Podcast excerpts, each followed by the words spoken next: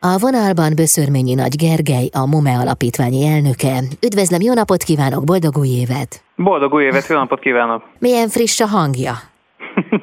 Éppen megérkeztem a szabadságra, valószínűleg ez az oka. Ó, akkor még fűti önt a pihenés, pedig ezt már nem sokáig teheti meg, hiszen nagyszerű újdonsággal készülnek, angol nyelvű mesterszakokat indít, Közép-Európa tehetségeit hívja Budapestre a MOME.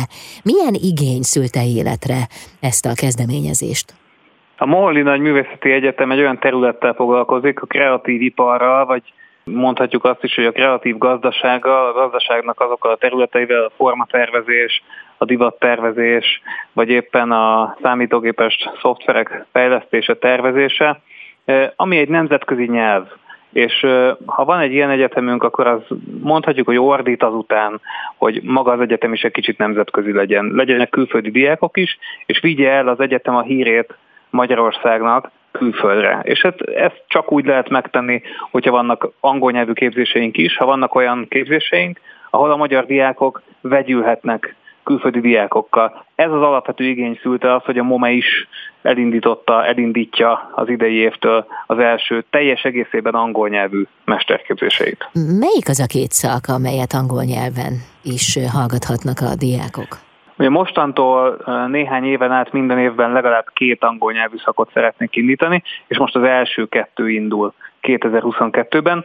Egy izgalmas párosításról van szó, mert az egyik egy klasszikus, a Momén régóta oktatott terület, ez a fotográfia. A fotográfia mesterszakot 22-től idén ősztől már angol nyelven hirdetjük meg. A másik pedig egy egészen új szakterület, interakció tervezésnek, vagy interaction designnak hívjuk, ami pedig alapvetően az ember és a gép együttműködéséről szól, a digitális technológiák fejlesztéséről, arról, hogy a felhasználói élménytervezés, az interaktív digitális felületeknek a tervezése, az hogyan lesz jobb, hogyan lesz emberbarátabb, hogyan lesz jövőképesebb. Tehát egy új és egy klasszikus területen indítunk egyszerre angol nyelvű szakokat. Ez egy kicsit kifejezi a moménak is a szellemiségét, egy kicsit kifejezi azt, hogy a tradíciók, a Moholi Nagy László nevéhez is köthető fotográfia, az ugyanolyan fontos nekünk, mint a jövő, e, a futurista megközelítés, és mind a kettőben szeretnénk otthon lenni, és hát egy új kampusszal és rengeteg új szolgáltatással, többek között sok-sok ösztöndi lehetőséggel várjuk a hallgatókat.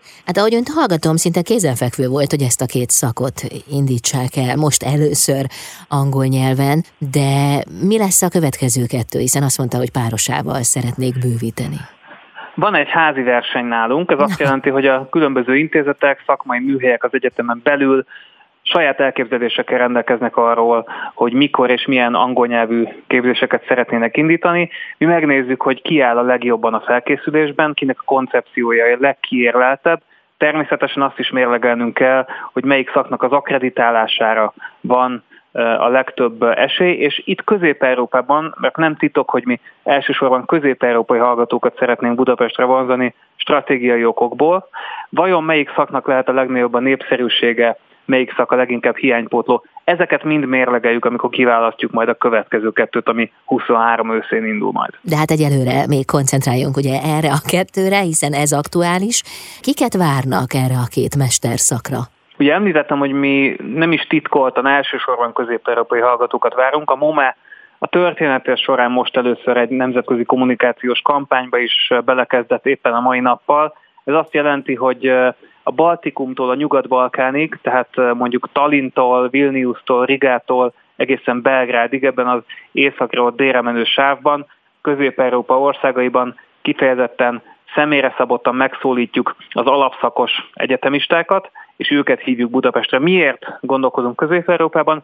Azt gondoljuk, hogy a közép-európai fiatalok, a közép-európai tehetségek között érdemes erősíteni a kapcsolatokat, olyan kapcsolatok jöhetnek létre, szakmai kapcsolatok, személyes kapcsolatok, barátságok szövődhetnek, amik ezt a régiót, ennek a régiónak a kreatív iparágát, a gazdaságát erősíthetik, és nagyon örülnénk, hogyha a MOME egy ilyen olvasztó tégely lenne itt a régióban. De akkor legyen így, sok sikert kívánok ehhez a nagyon szépen köszönöm. induló két új angol nyelvű mesterszakhoz és a továbbiakhoz is. Köszönöm szépen a beszélgetést.